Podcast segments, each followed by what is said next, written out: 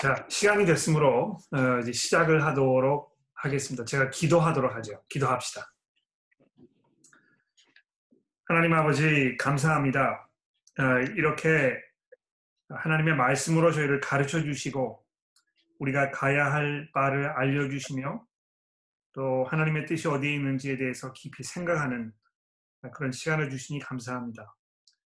무엇보다도 저희들의 마음 가운데 하나님의 뜻에 합당하게 살며 또 우리의 삶이 온전히 하나님 앞에 산 제사로 드려져야 되겠다는 그런 깊은 생각을 가지고 이렇게 이 자리에 참석할 수 있도록 도와주시니 감사합니다.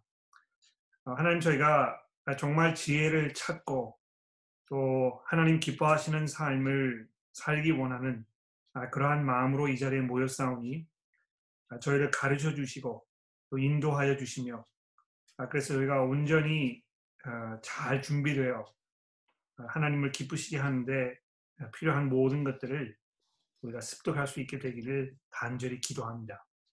저희에게 지혜를 주셔서 하나님의 말씀을 분별력 있게 잘 들으며 이것을 잘 정리하여 마음속에 담아둘 수 있는 그런 믿음을 저에게 허락해 주시기를 간구하며 예수 그리스도의 이름으로 간절히 기도합니다.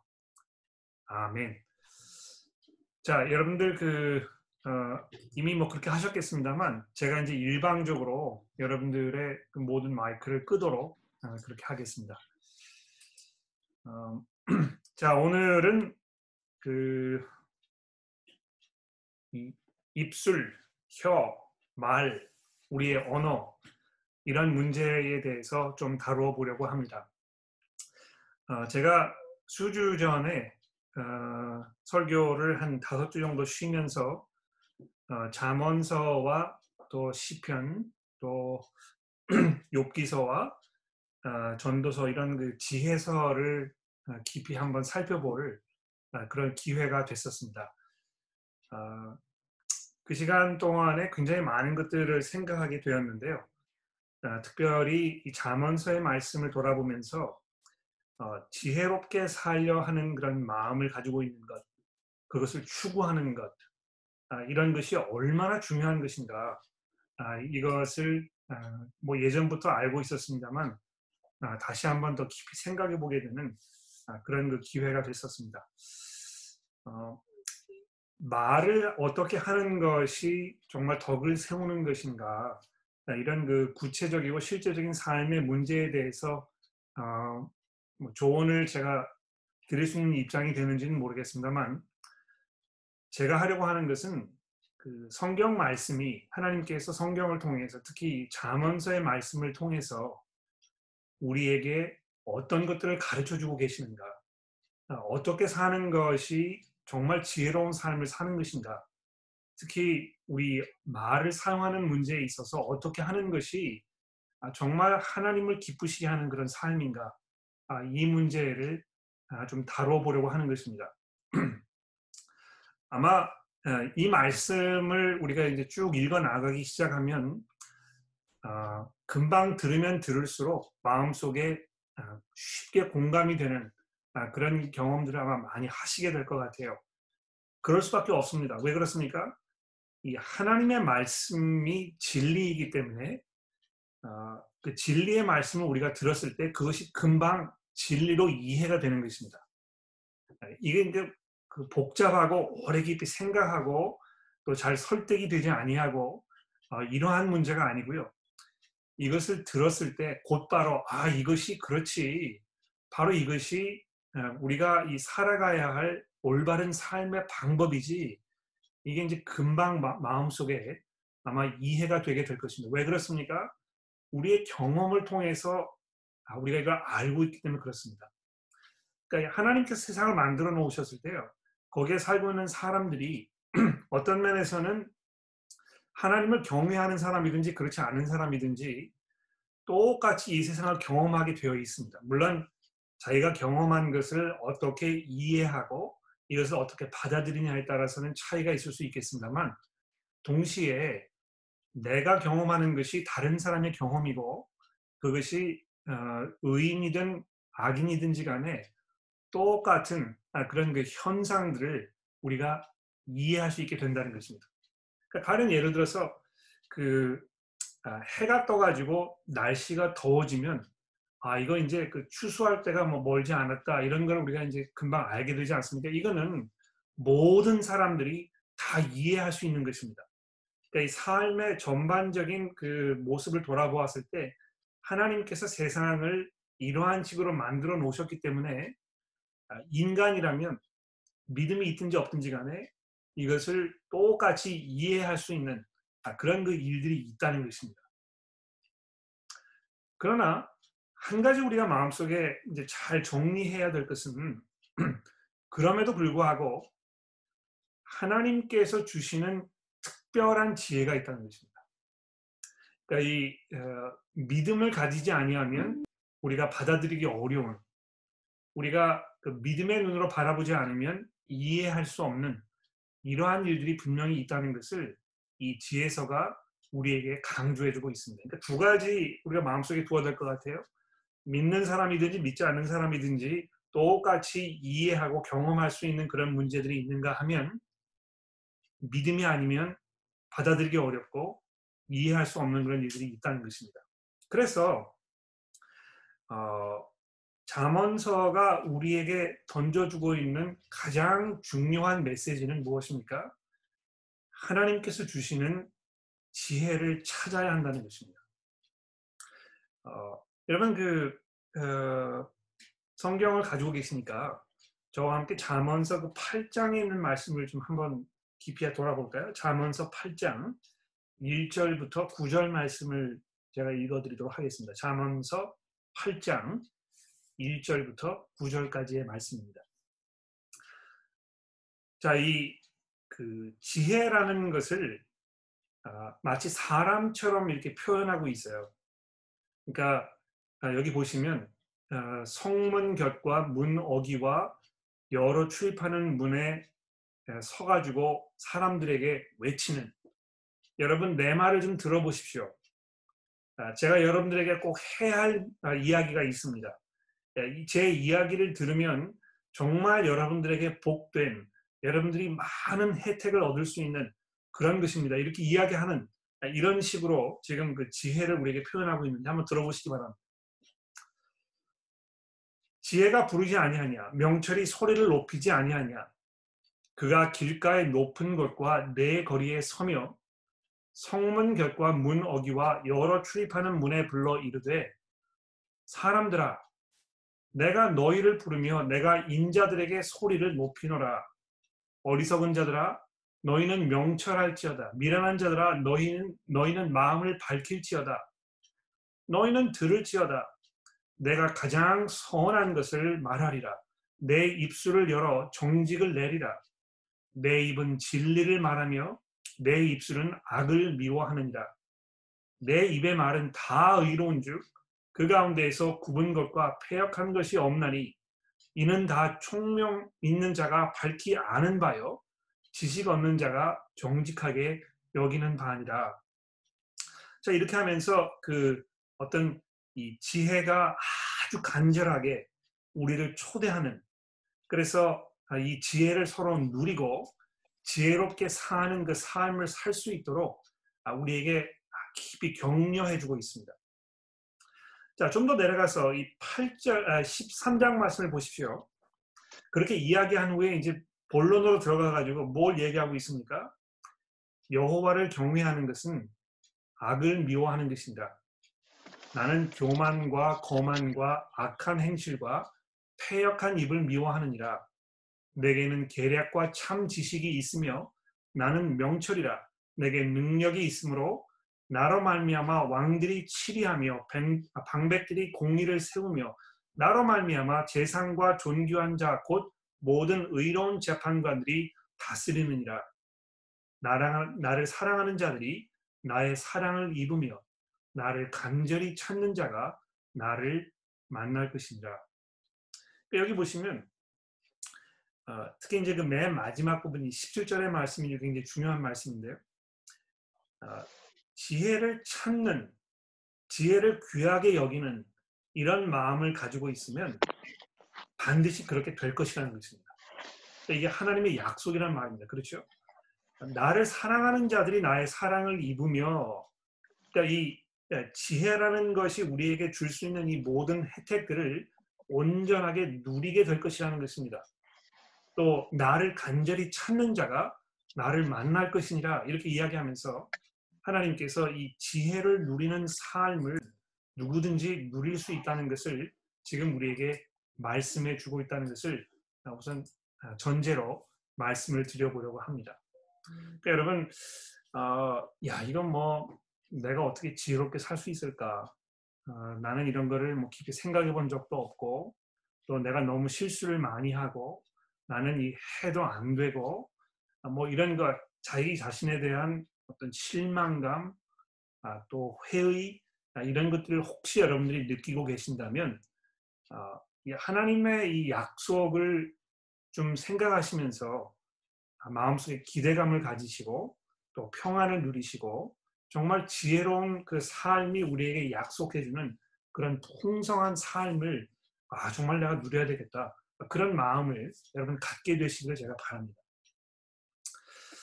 자, 그래서 이 지혜를 추구하는 삶이 얼마나 중요한 것인가, 이것이 얼마나 복된 삶인가, 거기에 얼마나 많은 혜택이 있는가, 이런 것을 우선 먼저 말씀을 드려보고 싶고요.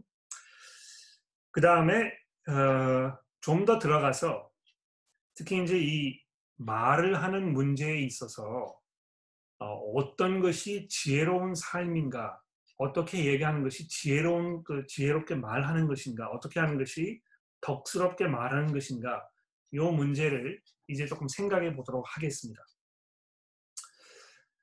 가장 먼저 우리가 마음속에 깊이 담아둬야 할 것은요, 하나님께서 그 입을 여실 때 어떤 모습으로 입을 여시는가, 하나님은 어떤 성품을 가지시고 말씀하시는가, 그분의 그 말씀을 통해서 우리가 하나님에 대한 무엇을 깨달을 수 있는가, 이 문제를 먼저 한번 생각해 보도록 합시다. 잠언서 2장의 말씀으로 돌아가 보시겠습니까? 2장 6절입니다. 잠언서 2장 6절입니다.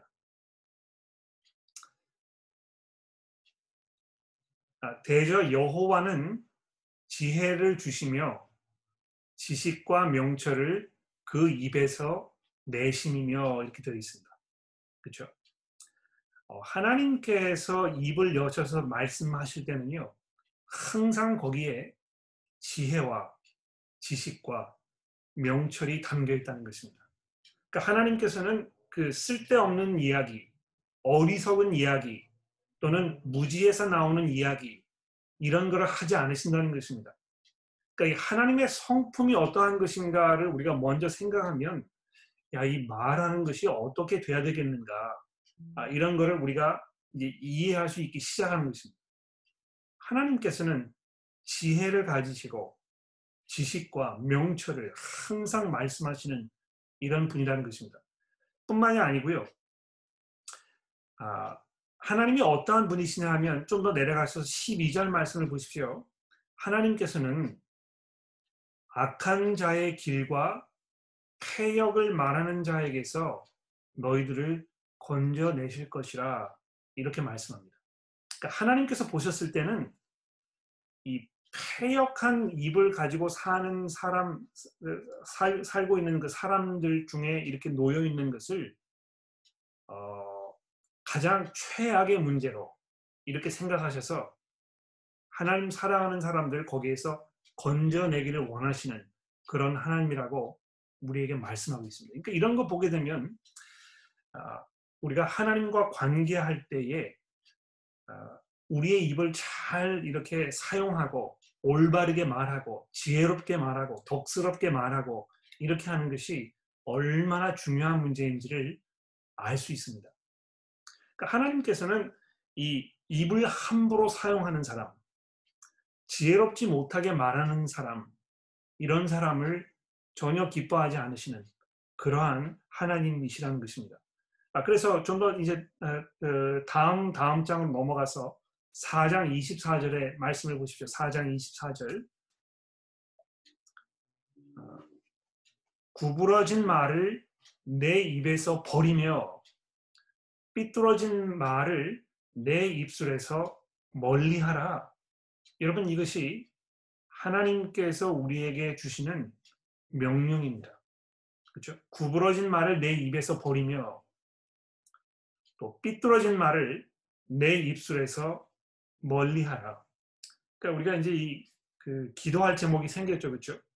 여러분, 오늘 우리가 주무시기 전에 하나님 앞에 뭘 기도해야 되겠습니까? 하나님, 제가 삐뚤어진 말, 올바르지 않은 말, 또 옳지 않은 의도에서 나오는 이런 말, 이런 거를 제가 제 입에서 멀리할 수 있도록 도와주십시오. 뭐 같은 맥락에서 다른 거 한 구절 더 찾아볼까요? 12장 22절로 가보십시오. 12장 22절입니다. 12장 22절. 거짓 입술은 여호와께 미움을 받아도, 이렇게 되어 있습니다.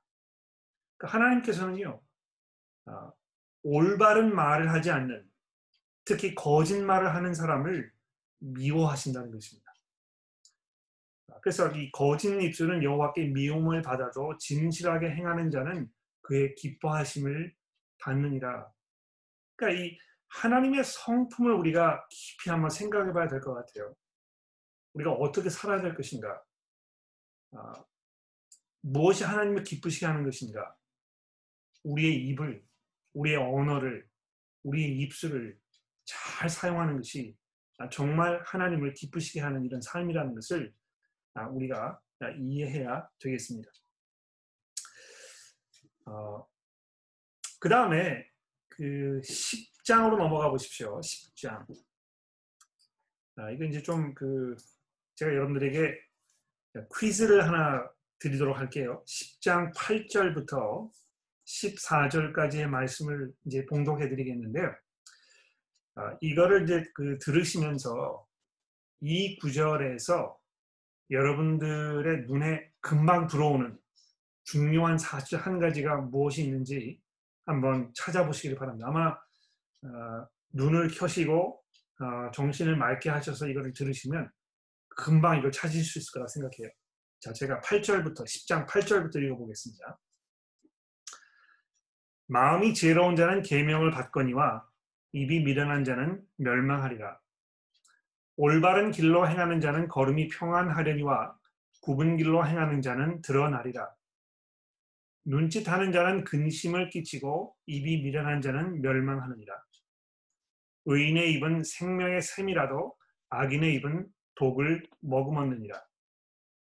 미움은 다툼을 일으켜도 사랑은 모든 허물을 가리느니라. 명철한 자의 입술에는 지혜가 있어도 지혜 없는 자의 등을 위하여는 채찍이 있느니라. 지혜로운 자는 지식을 간직하려니와 미련한 자의 입은 멸망에 가까우니라. 자, 8절부터 14절에서 여러분 눈에 금방 들어오는 중요한 포인트 한 가지가 있다면 무엇이겠습니까? 제가 답을 드릴게요. 여러분이 찾으신 것과 같은지 한번 비교해 보십시오. 8절과 10절, 14절에 세 번이나 반복해서 입이 미련한 자는 멸망할 것이라고 말씀하고 있습니다. 미련한 자는 입이 미련한 자는 결코 오래 가지 않는다는 것입니다. 근데 여러분, 입이 미련하다는 이 말을 우리가 조금 깊이 돌아봐야 할 것 같아요. 여러분 뭐 잘 아시겠습니다만 잠언서에서 우리에게 말씀하는 이 지혜로운 사람은 어떤 사람입니까? 여호와를 경외하는 사람입니다. 그렇죠? 하나님을 두려워하는 마음이 있는 사람이 지혜로운 사람입니다. 그러면 미련한 사람은 어떤 사람입니까? 하나님을 두려워하는 마음이 없는 사람이 미련한 사람입니다. 근데 잘 보십시오. 하나님을 두려워하는 마음이 없는 사람은요, 자기의 입을 어떻게 사용하겠습니까? 아주 미련하게 사용하는 것입니다. 그래서 말을 조심하지 아니하고 지혜롭게 말하지 못하고 이렇게 하는 것은 그 사람이 얼마나 하나님을 두려워하는 마음이 그 사람의 마음 가운데 부족한 것인가, 이거를 지금 얘기하고 있다는 것입니다. 그렇죠? 그러니까 여러분, 그냥 생각 없이 뭐 기분 내키는 대로 머리에 떠오르는 대로 막 이 말을 내뱉는 이것은 그냥 뭐 그 못된 습관 또는 뭐 어리석은 그런 그 일, 이런 것의 문제일 뿐만이 아니고요. 보다 근본적으로 그 사람이 하나님을 경외하지 않기 때문에 그렇다는 것입니다. 굉장히 중요하신 것 같아요. 하나님을 경외하는 사람은 자기의 입을 정말 잘 사용해야 되겠다는 그런 그 마음의 굳은 결의를 갖게 될 것입니다. 그래서 이건 이제 뭐 구체적으로 어떻게 덕스럽게 말할 것인가를 우리가 생각해 보기 이전에 먼저 우리가 어떤 그 바탕으로 다져야 할 이런 것들 몇 가지를 제가 정리를 해서 이제 말씀을 드려보았습니다. 자, 그러면 좀 더 진도를 나가보도록 할까요? 그 잠언서를 제가 이렇게 쭉 읽으면서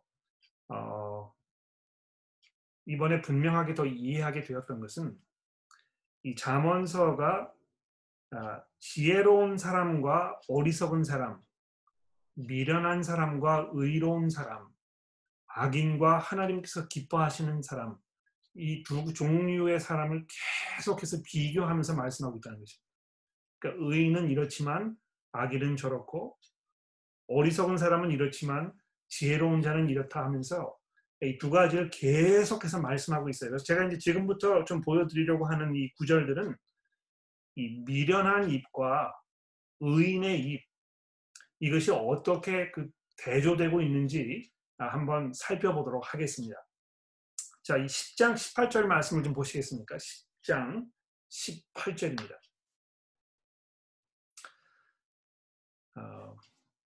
10장 18절부터 19절까지 제가 읽어보도록 하죠.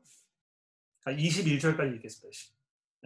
10장 18절에서 21절까지. 미움을 감추는 자는 거짓된 입술을 가진 자요, 중상하는 자는 미련한 자니라.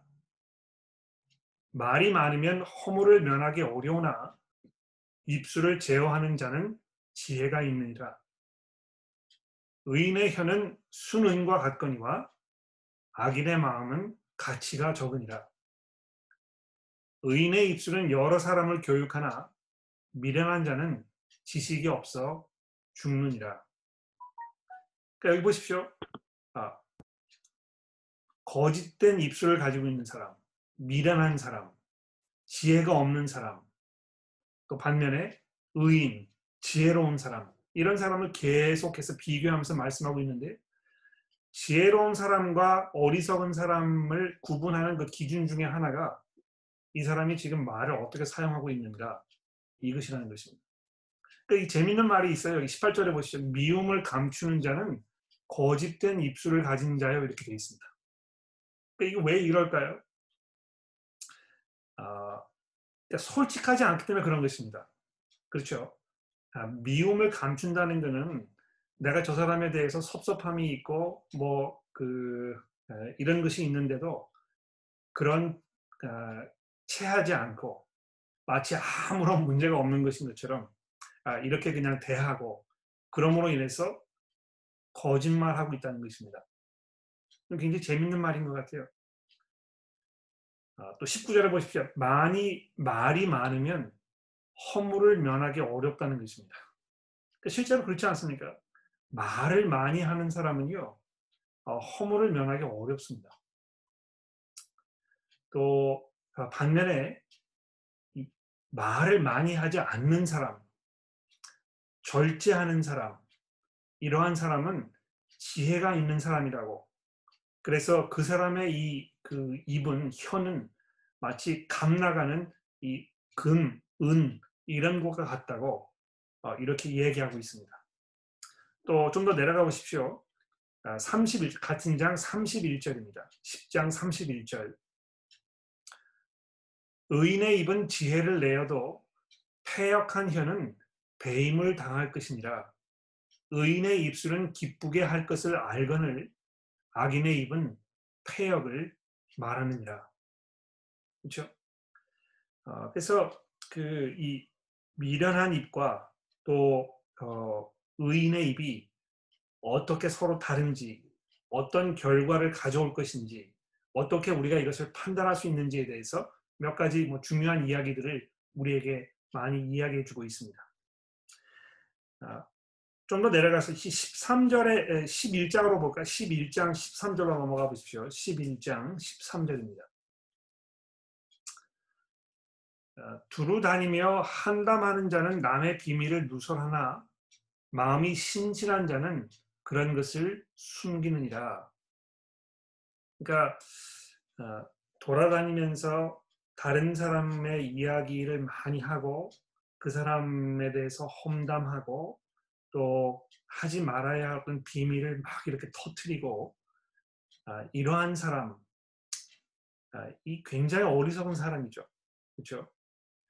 그런데 그거에 반해서 이 신실한 사람, 믿을 만한 사람은 어떻게 한다고요? 이것을 다 마음에 담아두고 발설하지 않는 것입니다. 또 좀 더 넘어가서 다음 장으로 가서 12장 6절 말씀 보십시오. 12장 6절입니다. 악인의 말은 사람을 엿보아 피를 흘리자 하는 것이거니와 정직한 자의 입은 사람을 구원하느니라. 그러니까 이 언어가 가지고 있는 이 파워에 대해서 지금 이야기하고 있습니다. 그렇죠?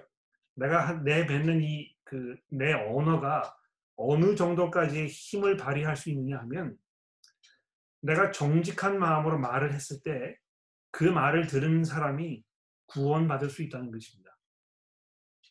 그러니까 그냥 생각 없이 그냥 답답하기 때문에 함부로 이렇게 막 말하지 말고, 내가 말하는 이것이 상대방에게 어떤 영향을 미칠 것인가를 잘 한번 생각해 보면서 말을 하는 것이 굉장히 중요하다는 것입니다.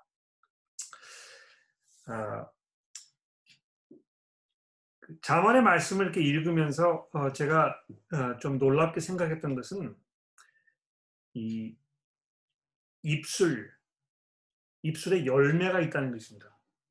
그러니까 내가 심은 대로 거두게 될 것인데요. 특히 내가 말한 대로 내게 돌아올 것이라는 것을 잠언서가 아주 여러 번 우리에게 말씀하고 있는 것을 제가 보면서 조금 이렇게 제 자신을 돌아보게 되었습니다. 13장 2절 말씀을 보시겠습니다. 13장 2절입니다.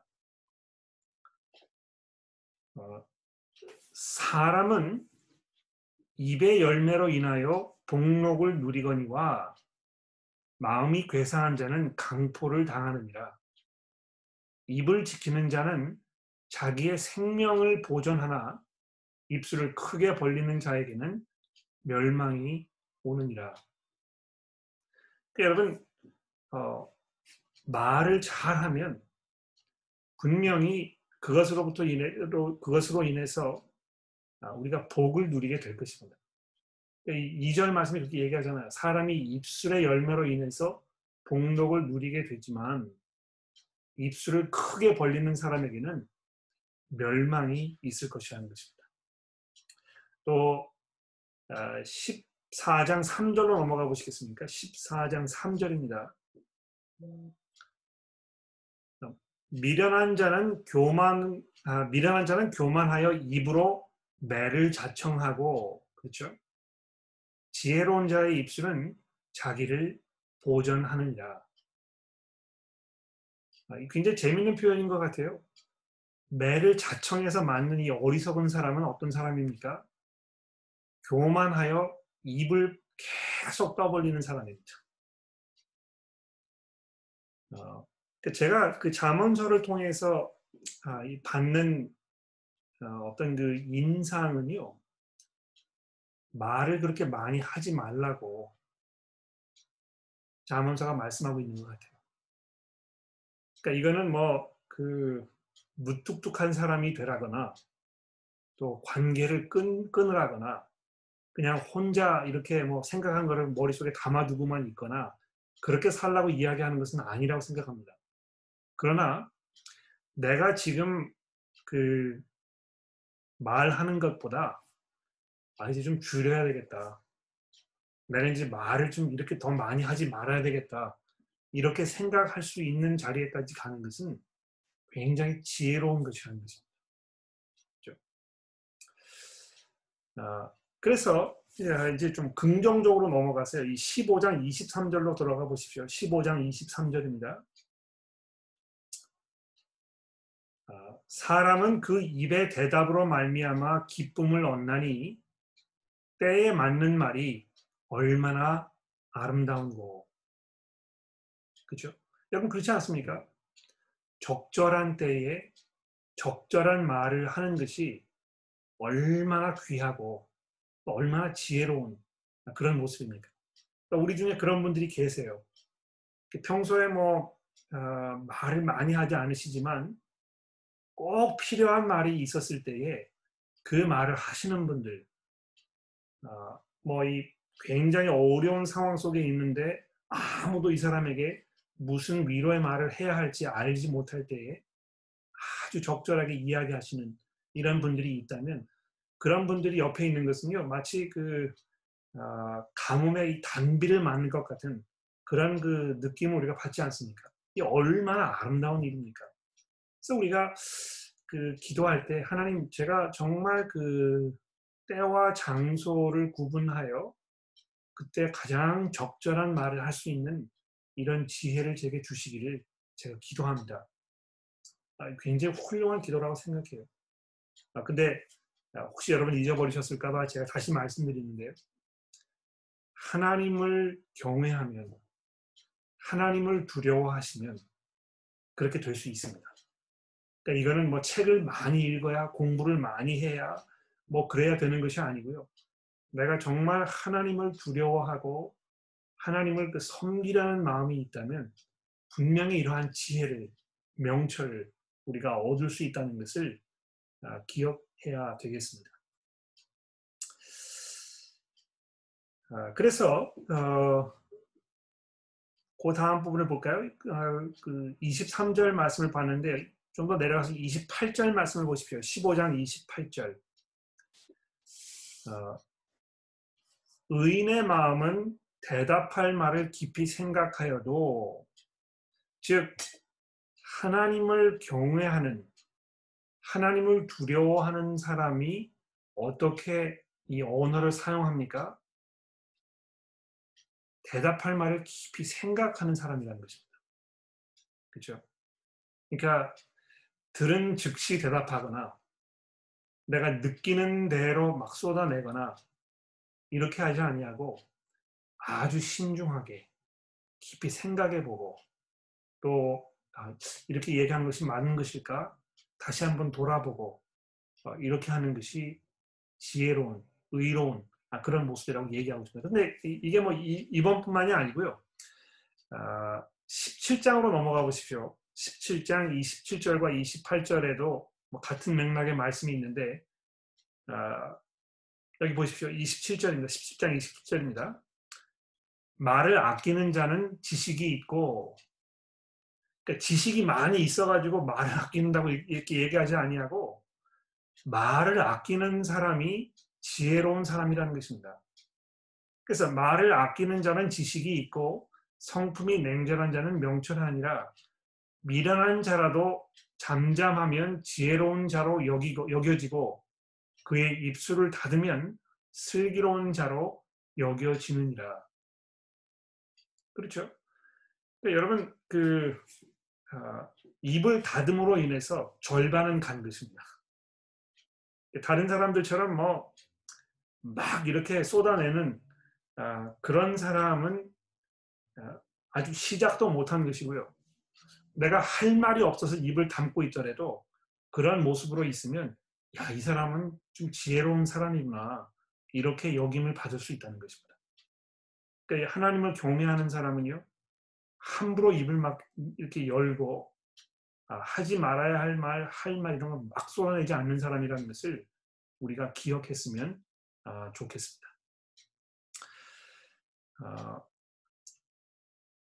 또 비슷한 맥락에서 이제 18장으로 넘어가 보십시오. 18장 13절과 17절 말씀을 보겠는데요. 그 신중하게 말하는 것이 얼마나 중요한 것인가를 이야기하기 위해서 이렇게 말씀하고 있습니다. 8장 13절에 보십시오. 사연을 듣기 전에 대답하는 자는 미련하여 욕을 당하느니라. 그러니까 그 충분히 들어보지 아니하고 막 그 자기의 어떤 그 반응을 표현하는 사람은 아주 미련하고 그 욕을 당하게 되어 있다는 것입니다. 그러니까 우리도 이제 살면서 그런 경험을 조금 하게 돼요. 뭐 나와 친한 사람이 전화를 해가지고 내가 지금 뭐 굉장히 억울한 일을 당했다고 내 그 사연을 좀 들어달라고 또 나를 좀 위로해달라고 이렇게 하면서 자기가 겪은 어떤 그 일에 대해서 이제 막 이야기하는 것입니다. 그러니까 그 사람이 이야기를 이렇게 했을 때는 야 이거 정말 너 손해를 많이 봤구나, 억울한 일을 많이 당했구나 이렇게 해서 결론을 짓게 되는데요. 그 다음에 이제 그 17절 말씀으로 내려가 보십시오.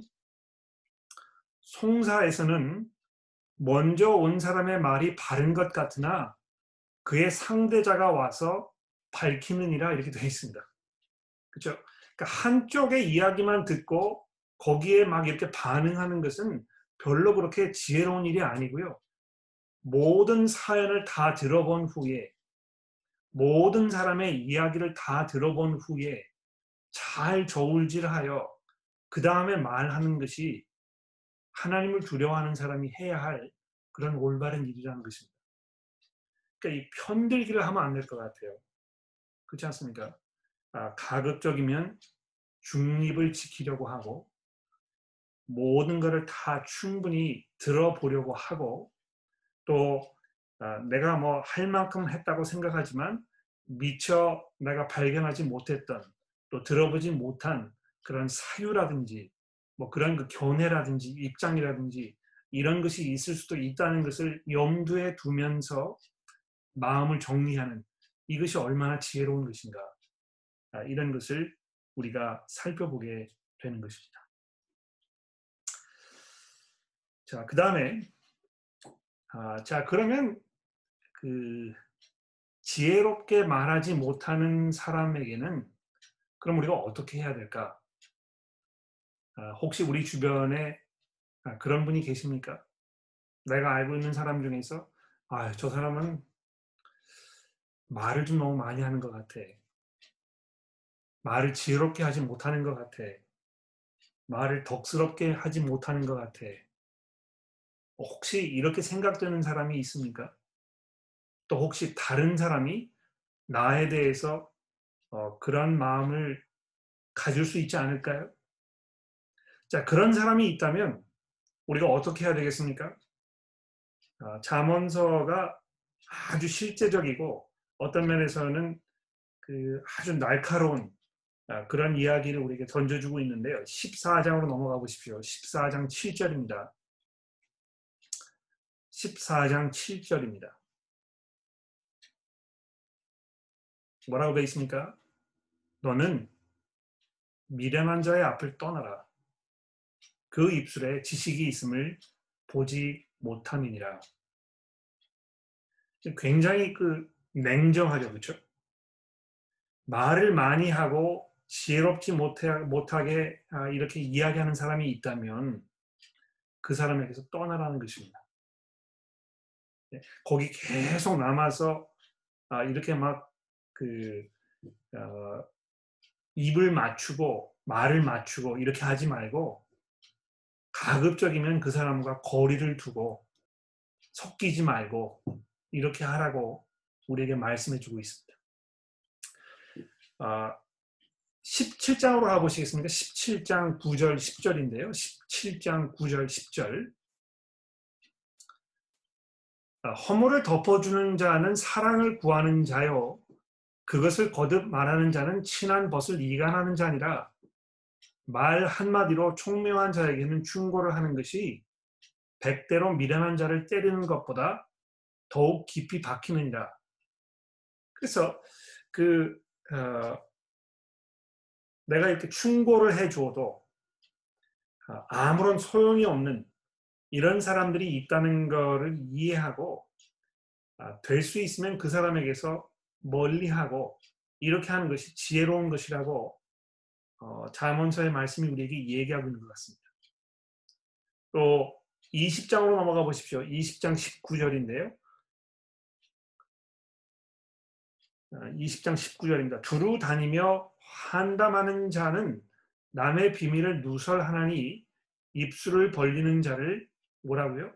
사귀지 말지니라.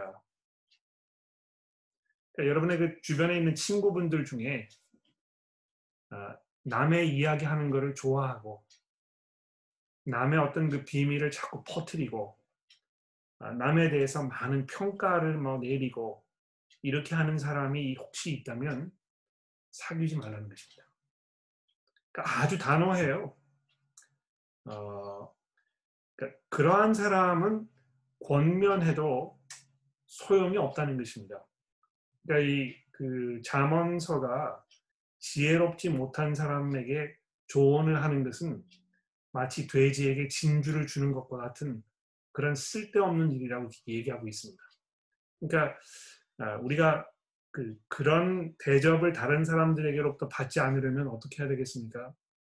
정말 하나님을 두려워하고 하나님을 두려워하는 것이 어떤 삶을 사는 것인지 많이 생각하고 특별히 내가 지금 말을 어떻게 하고 있는가 이런 것을 깊이 생각해보고 절제할 줄 알고 이렇게 하는 것이 필요하다는 것입니다.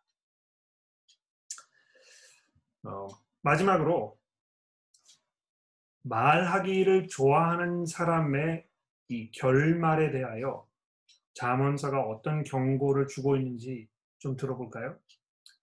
26장으로 넘어가 보십시오. 26장 22절입니다. 26장 22절 28절까지 제가 읽어보도록 하죠. 남의 말하기를 좋아하는 자의 말은 별식과 같아서 뱃속 깊은 데로 내려가느니라. 정말 그렇지 않습니까, 여러분? 아주 특별한 음식을 먹으면 이게 그냥 입에서 녹는다고 그러잖아요. 거기에 식욕이 끌리고 더 먹고 싶고 그런 것인데 남의 말을 하기 좋아하는 사람의 말이 그런 것 같다는 것입니다. 아주 별미라는 것입니다. 그래서 그런 사람에게 자꾸 끌리고 그런 사람과 같이 이렇게 자리하는 것이 즐겁게 생각되고 이런 것이 인간의 본성입니다. 근데 계속 보십시오. 23절입니다. 온유한 입술에 악한 마음은 낮은 은을 입힌 톡이니라. 원수는 입술로는 꾸미고 속으로는 속임을 품나니 그 말이 좋을지라도 믿지 말 것은 그 마음에 7가지 가증한 것이 있습니다. 속임으로 그 미움을 감출지라도 그의 악이 회중 앞에서 드러나리라. 함정을 파는 자는 그것에 빠질 것이요 돌을 굴리는 자는 도리어 그것에 치이리라. 거짓말하는 자는 자기가 해한 자를 미워하고 아첨하는 입은 패망을 일으키느니라. 자, 이렇게 하면서 잠언서가 이 경고의 말씀으로 이 말의 문제에 대해서 결론을 맺고 있습니다. 그러니까 이 남의 말을 많이 하는 것을 좋아하는 사람이 많은 인기를 얻고 사람들을 이렇게 끌어모으는 어떤 그런 특별한 힘이 있는 것 같지만 그 사람의 그런 악한 의도 이런 것이 결국에는 만천하에 드러나게 될 것입니다. 굉장히 창피를 당하게 될 것이에요. 그래서 이 26절에 속임으로 그 미움을 감출지라도 그 사람의 악한 마음이 회중 앞에 드러날 것이라고 이렇게 경고하고 있다는 것을 우리가 기억해야 되겠습니다. 자, 제가 잠언서를 쭉 이렇게 읽어보니까 말에 대해서 말씀하고 있는 내용이 제가 지금 드린 것에 한 10배는 되는 것 같아요. 이거를 다 말씀드릴 수가 없어서 어떤 대표적인 것들만 제가 이렇게 뽑아가지고 지금 여러분들에게 좀 나누어 드렸는데, 제가 권하고 싶은 것은 잠언서를 처음부터 끝까지 이 잠언서가 이 말하는 것에 대해서 무엇을 이야기하고 있는지 한번 잘 정리해 봐야 되겠다 하는 마음으로 처음부터 끝까지 쭉 이렇게 읽어나가시다 보면 거기에 담겨있는 이 모든 그 말에 대한 구절들을 이제 찾아보시게 될 것입니다. 그러니까 그거를 이렇게 좀 기록해 두셨다가 이거를 좀 찾아보시기도 하고 또 나중에 돌아가서 다시 한번 살펴보기도 하고 이렇게 하시면 굉장히 좋은 그런 그 어떤 그 자료가 될 것이에요. 그러니까 제가 다음 주에 가정에 대해서, 그러니까 죄송합니다, 재물에 대해서 잠언서가 무슨 말씀을 하고 있는지 좀 정리해서 말씀드리려고 그렇게 준비하고 있는데, 이런 걸 이렇게 쭉 뽑아가지고 이렇게 정리를 하다 보면 굉장히 많은 것들을 우리가 생각해 보게 되고 또 평소에 좀 혼란스러웠던 것들을 우리가 잘 정리할 수 있게 될 것입니다. 그래서 우리 그리스도인들로서 하나님 주시는 지혜로 정말 하나님 두려워하는 자의 그 삶을 살면서 우리가 어떻게 이 언어를 사용해야 될 것인가에 대해서 잠언서의 말씀을 잠시 돌아보았습니다. 근데 그냥 잠언서에서 끝나면 온전하게 오늘 이 자리를 마쳤다고 이야기할 수 없겠죠. 우리가 그리스도인으로서 잠언서를 읽으면서 어떤 그 결론을 내려야 되겠습니까? 그 신약 성경은 여러분과 저로 하여금 하나님을 두려워하는 사람이 사랑하는 마음으로, 겸손한 마음으로, 진리를 사랑하는 마음으로 우리의 그 언어를 사용한다면 사랑으로 진리를 서로에게 이야기하여 서로를 세워주는, 덕을 세우는 그러한 방법으로 말하는 것이 옳다고 신약 성경이 우리에게 정리해주고 있습니다. 그러니까 이거는 잠언서에 있는 말씀과 반대되거나 잠언서에서 발견할 수 없었던 어떤 새로운 사실들을 우리에게 말씀해주고 있는 것이기보다는 잠언서의 말씀을 복음의 관점에서 바라보면서, 특히 이 교회라는 어떤 그 컨텍스트 안에서 생각해 보면서 우리가 어떻게 서로 관계하는 데 있어서 언어를 사용해야 될 것인가, 이거를 좀 더 분명하게 보여주고 있는 것입니다. 그러니까 우리가 서로에게 상처를 입히지 않고 또 남에게 피해를 주지 않고 가급적이면 절제하면서 이야기하고 이러한 정도에서 끝나지 아니하고요. 신약 성경은, 특히 에베소서의 말씀은 우리가 하나님께서 우리에게 주신 이 언어가 얼마나 그 파워풀한 어떤 그 도구가 될 수 있는가에 대해서 이야기하면서 우리가 서로 진리를 말하라고, 참된 진리, 즉 하나님의 진리를, 성경 말씀을, 이 복음의 진리를 서로에게 사랑으로 권면하라고 이렇게 말씀해주고 있습니다. 그러니까 여러분, 그냥 교회에 모였을 때 덕스러운, 그래서 잘 지내셨느냐고, 또 얼마나 어려우시느냐고, 내가 도와드릴 건 없느냐고, 이런 그 덕담을 우리가 서로 많이 하는 거 굉장히 좋은 일이라고 생각해요. 또 그렇게 해야 되겠죠. 또 우리가 서로 거짓말하지 아니하고, 부풀려서 얘기하지 아니하고, 남의 말하기를 좋아하지 아니하고, 이렇게 하는 것이 중요합니다만 그것으로 충분하지 않다는 것입니다. 우리가 서로에게 해야 할 그 이야기는 내 말을 듣는 이 사람이 정말 하나님의 말씀으로 인해서 그리스도의 제자로 잘 준비되고 훈련되고 또는 그리스도의 가르침을 다시 한번 상기하게 되는 이런 말을 하는 것이 얼마나 중요한 것인가 이렇게 우리에게 가르쳐주고 있습니다. 그래서 이제 정리를 하면서 여러분 그 에베소서의 말씀을 잠깐 보도록 하겠습니다. 에베소서 4장 말씀입니다. 4장 15절인데요. 14절부터 읽겠습니다. 에베소서 4장 14절입니다.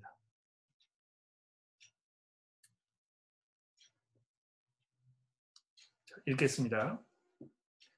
이는 우리가 이제부터 어린아이가 되지 아니하여 사람의 속임수와 간사한 유혹에 빠져 온갖 교훈의 풍조에 밀려 요동하지 않게 하려 함이라. 오직 사랑 안에서 참된 것을 하여 범사에 그에까지 자랄지니라. 그는 머리니 곧 그리스도라. 이렇게 되어 있는데요. 한 가지 유감인 것은 이 개역 개정 성경이 15절을 번역하면서 오직 사랑 안에서 참된 것을 하여 이렇게 번역해 두었는데 참된 것을 하여라는 말이 아니고 진리를 말한다는 것입니다. 왜 참된 것을 하여라고 번역했는지 저는 도무지 이해를 할 수가 없습니다. 오히려 그 새번역 성경을 혹시 가지고 계시면 새번역 성경 15절 말씀을 보십시오. 우리는 사랑으로 진리를 말하고 살면서 이렇게 되어 있습니다. 오히려 이것이 올바른 그런 그 번역인 것 같아요. 여러분과 제가 그리스도인으로서 어떻게 해야 되겠습니까? 진리를 말하는 것입니다. 그런데 이 진리를 말할 때 어떤 마음으로 해야 되겠습니까? 사랑하는 마음으로 해야 하는 것입니다. 내가 진리를 말한다고 하면서 남에게 상처를 주기 위해서 남을 정죄하기 위해서 이야기하는 것이 아니고 사랑으로 이 사람을 섬기기 위하여 이 사람이 그리스도의 장성한 분량에 이를 수 있도록 하기 위하여 진리를 하나님의 말씀을 서로 나누는 것입니다. 우리 성도들이 해야 할 일이 바로 그것이라고 확신합니다. 자, 그럼 제가 기도하고 마치도록 하겠습니다. 하나님 아버지 감사합니다. 저희들이 정말 지혜로운 모습으로 살기를 원합니다. 하나님을 두려워하는 모습으로 사는 것이 참 지혜로운 삶이라는 잠언서의 말씀을 기억하며 저희가 저의 이 말을 하는 문제에 있어서도 하나님을 두려워하는 마음으로 할 수 있도록 저희를 도와주옵소서. 하나님 혹시 저희가 지금까지 아무런 생각 없이 내 말이 다른 사람에게 어떤 영향을 미칠 것인가를 깊이 생각해 보지 않으면서 함부로 계속 이야기하였었다면 저희를 용서하여 주시고 그러한 그 과거의 습관들을 회개하며 이것을 버릴 수 있도록 도와주시고 하나님께서 진리를 말씀하시는 하나님이신 것처럼 또 하나님께서 입을 여셨을 때 지혜와 명철이 흘러 넘치는 것처럼 저희들도 하나님의 그러한 성품을 배우게 하셔서 우리가 하는 그 모든 말들이 교회에 형제 자매들에게 덕이 되며 본이 되며 격려가 되며 은혜가 되며 힘이 되는 그런 지혜로운 말을 할 수 있도록 하나님 저희를 도와주옵소서. 하나님 저희가 서로 관계하는 데 있어서 서로 인내하며 또 너그러움으로 대할 수 있도록 저희를 도와주옵소서. 혹시 말로 우리에게 상처를 입힌 그러한 사람이 있다면 저희가 그 사람을 너그럽게 대할 수 있도록 도와주시고 그 사람들을 위해서 기도하게 하시며 또 내 개인이 먼저 좋은 본을 보이는 솔선수범하는 삶을 살 수 있도록 도와주시기를 기도합니다. 하나님 혹시 저희 교회에 다른 사람의 부주의한 말로 인해서 마음에 많은 상처와 또 무거운 짐을 지고 있는 분들이 계시다면 하나님 그들을 위로하여 주시고 참 진리이신 하나님의 그 말씀을 통하여 마음의 위로가 되도록 도와주시기를 기도합니다. 하나님, 혹시 저희가 실수로 또는 부주의로 인해서 남에게 말로 상처를 입힌 그런 일이 있다면 하나님, 저희가 회개하게 하시고 하나님께 용서를 구하게 하시고 앞으로 같은 실수를 반복하지 않도록 도와주시며 정말 우리가 사랑 안에서 진리로 서로에게 이야기하여 교회의 덕을 세워가는 그런 우리의 역할을 잘 감당할 수 있도록 도와주시기를 예수 그리스도의 이름으로 간절히 기도합니다. 아멘.